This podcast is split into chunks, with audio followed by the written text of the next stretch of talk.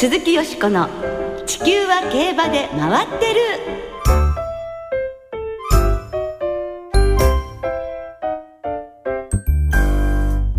皆様こんばんは。お暑うございます。お元気でいらっしゃいますか？鈴木よしこです。地球は競馬で回ってる。この番組では週末の重賞レースの展望や競馬界のさまざまな情報をたっぷりお届けしてまいります。よろしくお付き合いください。今日ご一緒してくださるのは小塚歩アナウンサーです。どうもこんばんは。こんばんは。よろしくお願いいたします。よろしくお願いします。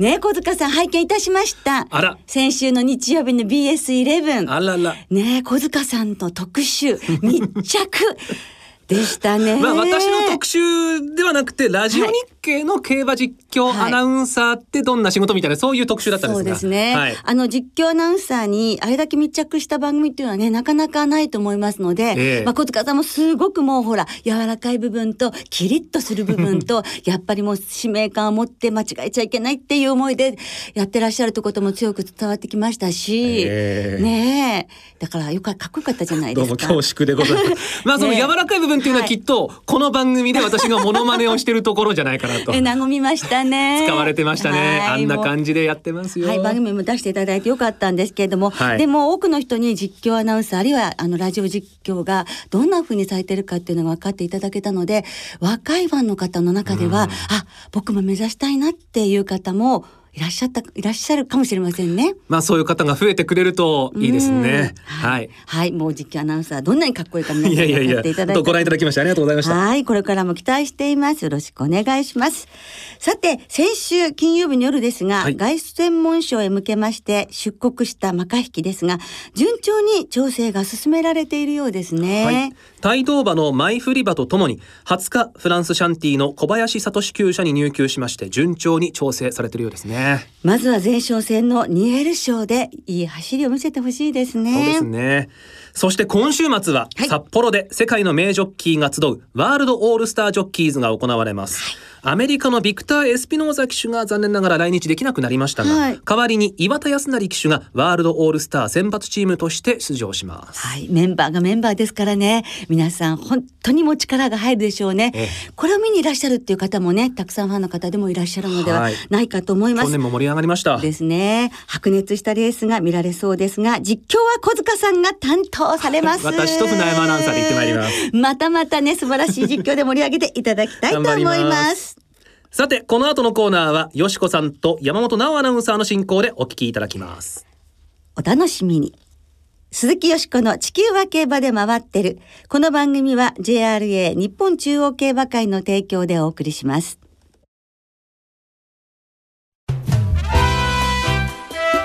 鈴木よしこの地球は競馬で回ってる。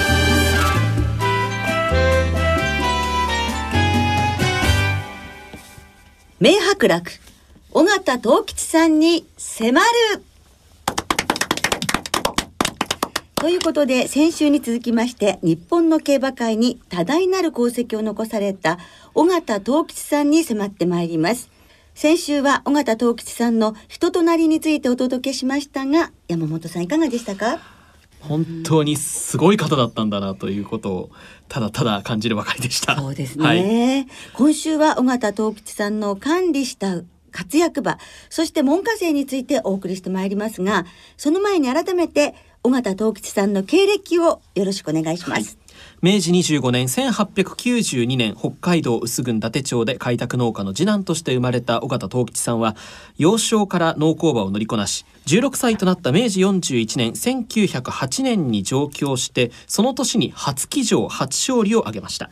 以降騎手として数々の勝利を重ねる一方大正5年1916年24歳の時には厩舎を開業します。騎手兼調教師としてさらに実績を積み重ねることになります。昭和11年1936年には騎手を引退し厩舎の運営に専念します。東京優秀日本ダービーを8勝したのをはじめ天皇賞など8大競争39勝の実績を残し昭和39年1964年に王子褒章。昭和41年1966年に勲五等走行旭日賞を受賞しました。そして昭和56年1981年に89歳でお亡くなりになりましたそれではゲストをご紹介いたしましょう。先週に引き続き今週もスタジオにお越しいただきました。ありがとうございます。半世紀以上にわたって競馬に携わってこられた競馬マスコミ界のレジェンド、長岡和也さんです。こんばんは。こんばんは。よろしくお願いいたします。よろしくお願いします本当にね、2週にわたりありがとうございます。はい、こちらこそどうも。それでは早速今週もお話を伺ってまいります。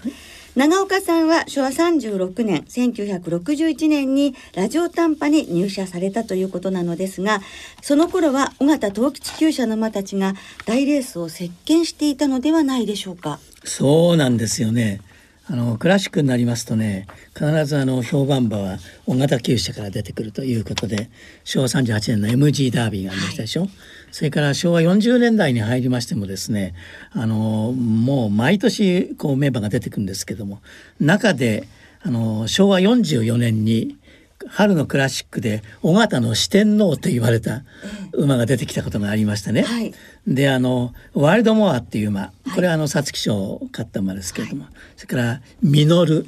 これはあの安田さんの最後の手綱でしたね。あの2着でしたダービーは。白栄鵬、はい、これはダービー3着でした。それからもう一頭メジロアサマこれあの早くからデビューして、ええ、あの当時の3歳ですけれどもあの北海道で3勝ぐらいしてましたですかね。尾形の四天王と言われて。だからえそこまでその言葉がね出来上がるんだなと思いましたけどね、はい、本当にもうたくさんの活躍場を、まあ、育ててらしたということが分かりますよね、はい、数なく数多いその活躍場優秀な馬たちの中からさらに四天王ってことですもんね。そうなんですよね、であの当時ですね、はい、えー、確か馬房がですね、えー、6頭あって管理馬は80頭近く確かありました。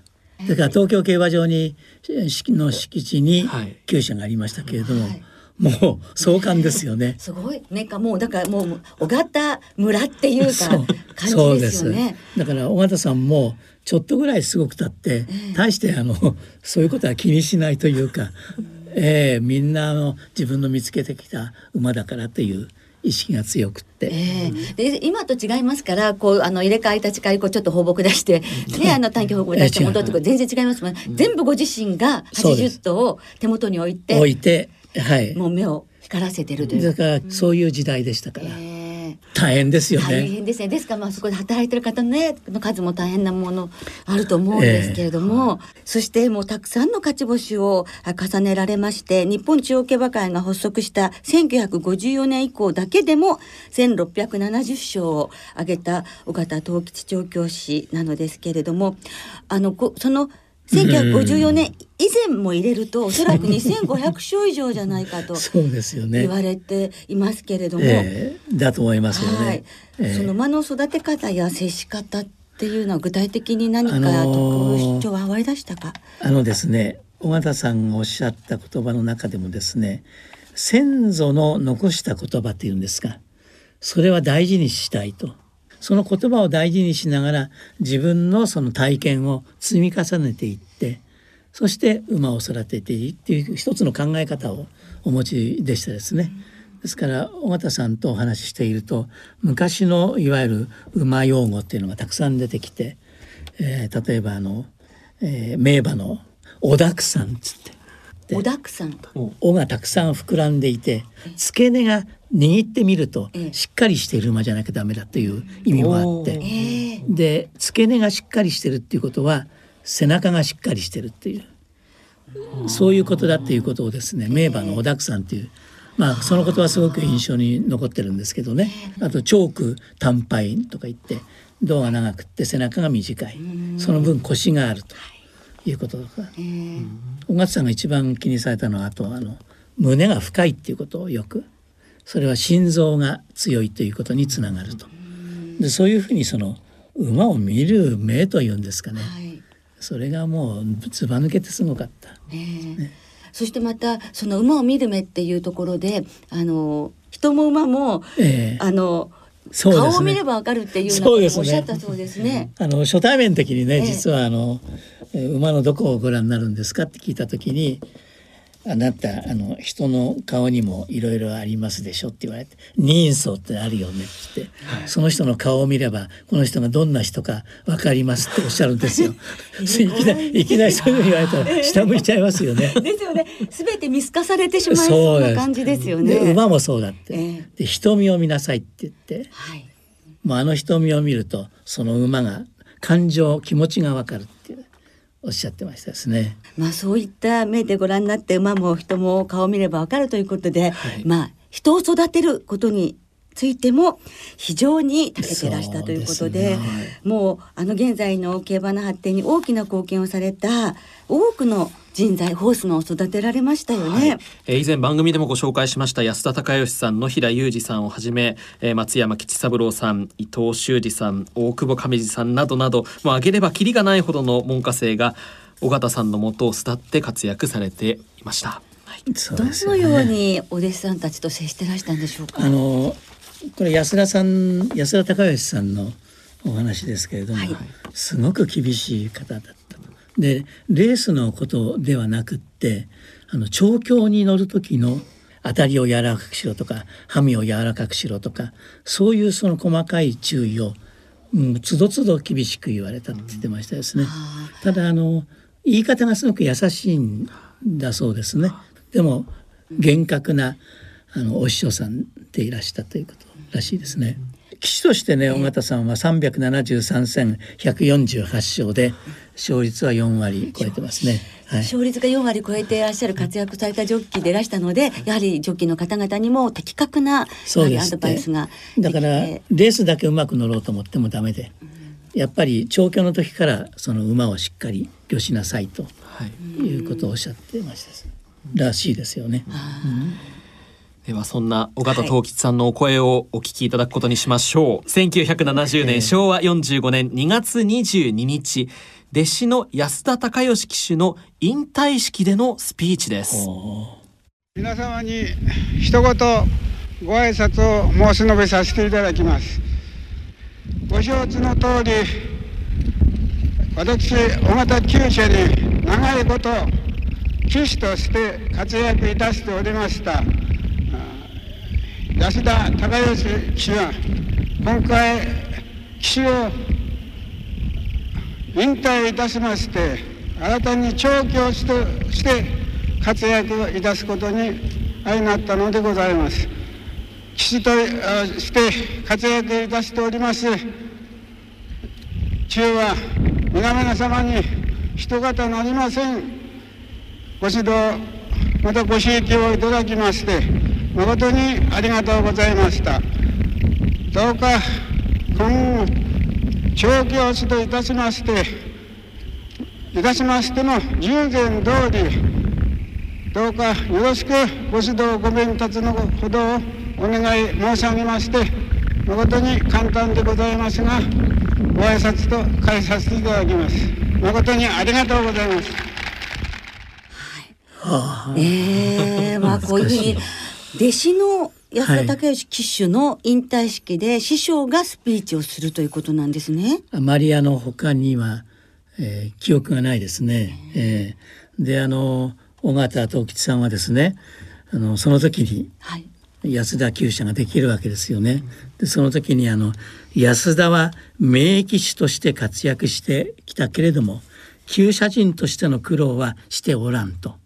でのれん分けに恥をかかせるわけにもいかんからそうおっしゃってですね、ええ、当時あの大型厩舎で最も腕利きのベテラン3人の厩務員さんと、はい、それからあの目白朝間をですね、えええー、つけて差し上げたんですね。選別というか花向けに？花向けに。ええそれがあの安田さんの最初の大きなレース安田記念を勝ちなおかつ天皇賞馬になっていくという実績につながるんですよね。安田さんだけではなくて門下生お弟子さんたち皆さんにそうされたんでしょうか？そういう心遣いをされていたんですね。尾形一門の強さの秘密っていうんですか。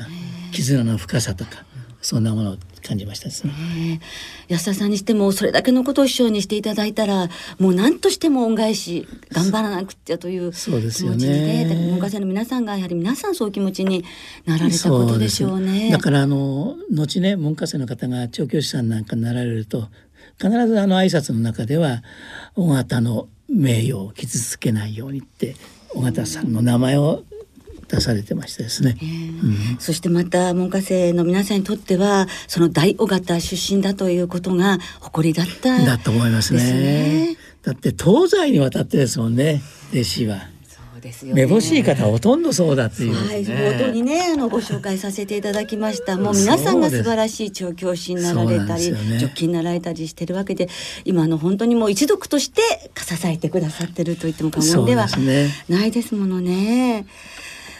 それであの、まあ、前回の時にとにかく日本の競馬をもっとより良くするためにもっと社会性を持たせるためにということで非常にあの競馬に対してお考えがあったわけですけどその一面かもしれませんが写真を拝見するとずっとジェントルマンでとってもおしゃれで身だしなみも整ってらしたんですね。あのもともとあのご両親がですね士族でいらっしゃってこれはあの渡り伊達藩って言ってあの宮城県ですよね、はい。その分家みたいなところのあご家来でいらっしゃってですから士族の立場でいらしてええ。それで北海道に入植されたという、ですからその士族の血がやっぱり入ってらっしゃるんで襟を正すというのはもうまさにねそういうとこから来てると思いますね。ダンディーで。ですから森次調教師もずっと帽子ね、かぶってらっしゃいましたしね。そうでしたね。そうですね。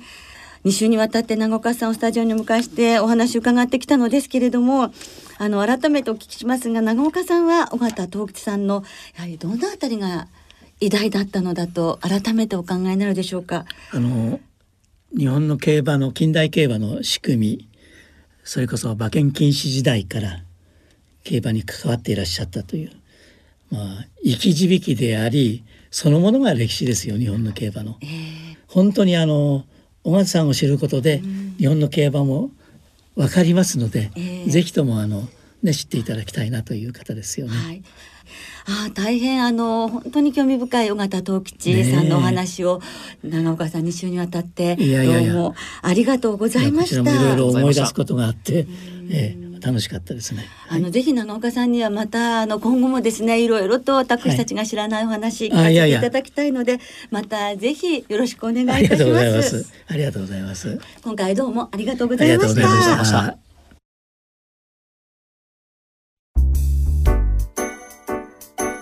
鈴木よしこの地球は競馬で回ってるここからは週末に行われる重賞を展望していきましょう今週は日曜日に札幌でキーンランドカップ、同じく日曜日に新潟で新潟2歳ステークスが行われます。まずは札幌で行われる G3 キーンランドカップを展望していきましょう。はいこのレースはサマースプリントシリーズの第5戦、1着馬にはスプリンターズステークスへの優先出走権が与えられます。では今週もレースのデータをチェックします。キーンランドカップ行くぞ！ピーピーピーピーピーピーピーピーピーピーピーピー。過去10年の一番人気の副賞率は 80%3 連単の平均配当は12万3000円。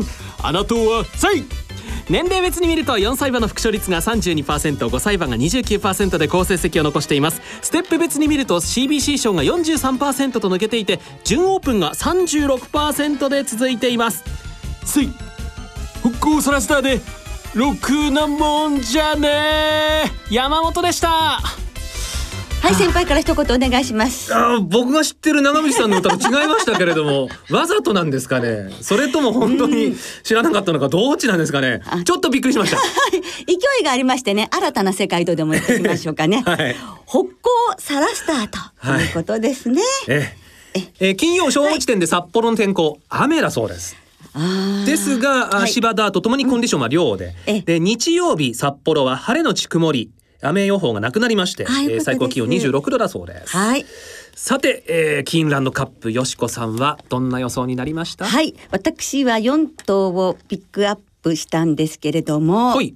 えー本命は14番のブランボヌールですね、ええ。NHK マイルカップ6着ですけれども、まあ、3歳牝馬前走より筋量が4キロ軽くなるっていうのはね、かなり有利じゃないかなと思って、えー減ってた体重も戻ってるということで順調なをも買ってこの馬にしまして、はい。えー函館スプリントの1着2着馬修二ソルベイク。そしてレッツゴードンキ。うん。もう一回期待したいですね。この3頭にマレンで流したいと思います。はい。はい小塚さんは？私は3番のエポワスがですねええ札幌のこの芝線 200m 非常に得意としている上に今回ミルコ・デムーロ騎手に乗り換わってきたっていうのはねちょっと。ええ。確かにね。はい、ということでエポワスから。エファスはい。さあ続いて。はい。続いて新潟で行われる2歳馬によります芝 1600m の G3 新潟2歳ステークスを展望していきましょう。こちらのデータチェックはどんなことになってるんでしょうか？はい。リアだ行くぞシャラララララシャラララララ。新潟2歳ステークスの過去10年の一番人気の複勝率は 70%3 連単の平均配当は34万8000円。おめえとなんかドブに捨てちまえ。せい。以前は新潟デビュー組が活躍していましたがここ3年で馬券に絡んだのは1頭だけ。他の競馬場でデビューした組が優勢です。また前走の4コーナーでの位置取りを見てみると10番手以降だった馬の複勝率は21%位置取りが後ろであればあるほど本番での副勝率が上がります。お前ら行くぞ。ウィンシュトリンで死ぬほど今を生きろ。山本でした。では敗北だ。せい。今度は歌合ってましたね。でもなんかえ面白い世界でいいですよね。独特の世界観がね 感じられました。はい、はい。ウィンシュトリンということでございますので、皆さん覚えておいてください、はい。金曜正午時点新潟の天候曇り芝ダート量です、えー新潟土曜曇り一時雨の予報。日曜日は曇りだそうです。最高気温32度という、まだまだ残暑が残本当ですすね。ねさあこの新潟2歳ステークスは、はい。よしこさんいかがでしょう？はい、私はもう3番いぶき本命ですね。ルーラーシップ初年度3区ということで、うん。まあ重賞勝ち早くもしてほしいなというふうにね、あの期待をしております。そして6番のアンジュ・シャルマンと11番のキャスパリーグ、そしてオーバースペックの3頭をえー相手にして4頭のちょっと弱気でボックスにした 生まれボックスへ行きたいと思いますお。でもオーバースペックあたりが絡むと高配当かもしれませんよねそうですね。ははいい。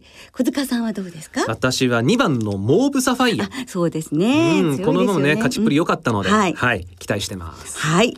それでは、えー、リスナーの皆さんからいただいた予想もご紹介していきましょう、はいまずはセイユンワンダーさんはい。よしこさんはじめまして、はい初投稿のセイユンワンダーと申しますはい、よろしくお願いします。毎週放送を楽しみに聞いておりますありがとうございます。さて新潟2歳ステークスですがオーバースペックから勝負しますお多少の出遅れは問題ないと思うので一気の末足を期待していますはい。はい一緒だ。はい。有馬記念まで17週3はい。よしこさん、はい今年は浜茶屋に行かれましたか？はい、行かれました。行かれましたじゃない。はい、参りました。行きましたはい、もう20年、数年通ってますけれども、ええ本当に本会が美しくて、そこで生ビールを一口お飲みになってごらんなさい。もう生き返りますよ。行ったことないですけれども、ええ情景浮かんできました、うん、競馬場から近いですからね。はいはい。えー初めて現地観戦する新潟ジャンプステークスは去年の最優秀障害馬アップトゥデイトが勝てば佐々木晶三調教師の全10場重賞制覇がかかり素晴らしい。タナトスが勝てば白浜騎手の全6場障害重賞制覇もかかるのでどちらにも頑張ってほしいと期待します、ねローゼンカバリーさん。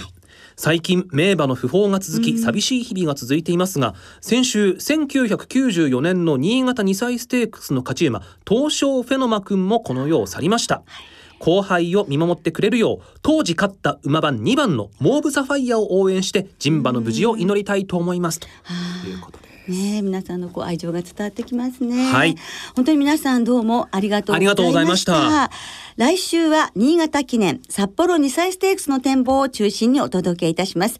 お聞きの皆さんの予想もぜひ教えてくださいね。お待ちしています。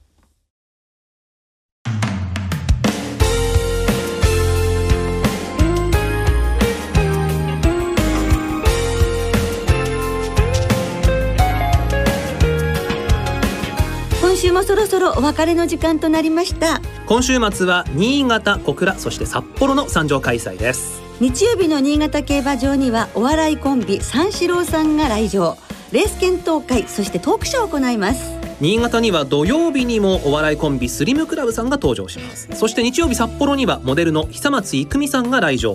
ワールドオールスタージョッキーズの総合表彰式にも登場します。はい。ワールドオールスタージョッキーズのチャンピオンジョッキー。そして勝利チームを的中させると豪華な商品が当たるキャンペーンの応募受付は日曜日の13時までとなっていますのでどうぞお気をつけください、はい JRA の競馬場ウィンズエクセルで2000円分以上の勝ち馬投票券を提示してご応募ください、はい、そして小塚アナウンサー船山アナウンサーが実況ということですので やっぱり難しいですか？そうですね。馬名とともにジョッキーの名前もね、うん。ええ実況に織り込まなければいけませんので、ええ。単純に覚えるものが普段の 倍ですから。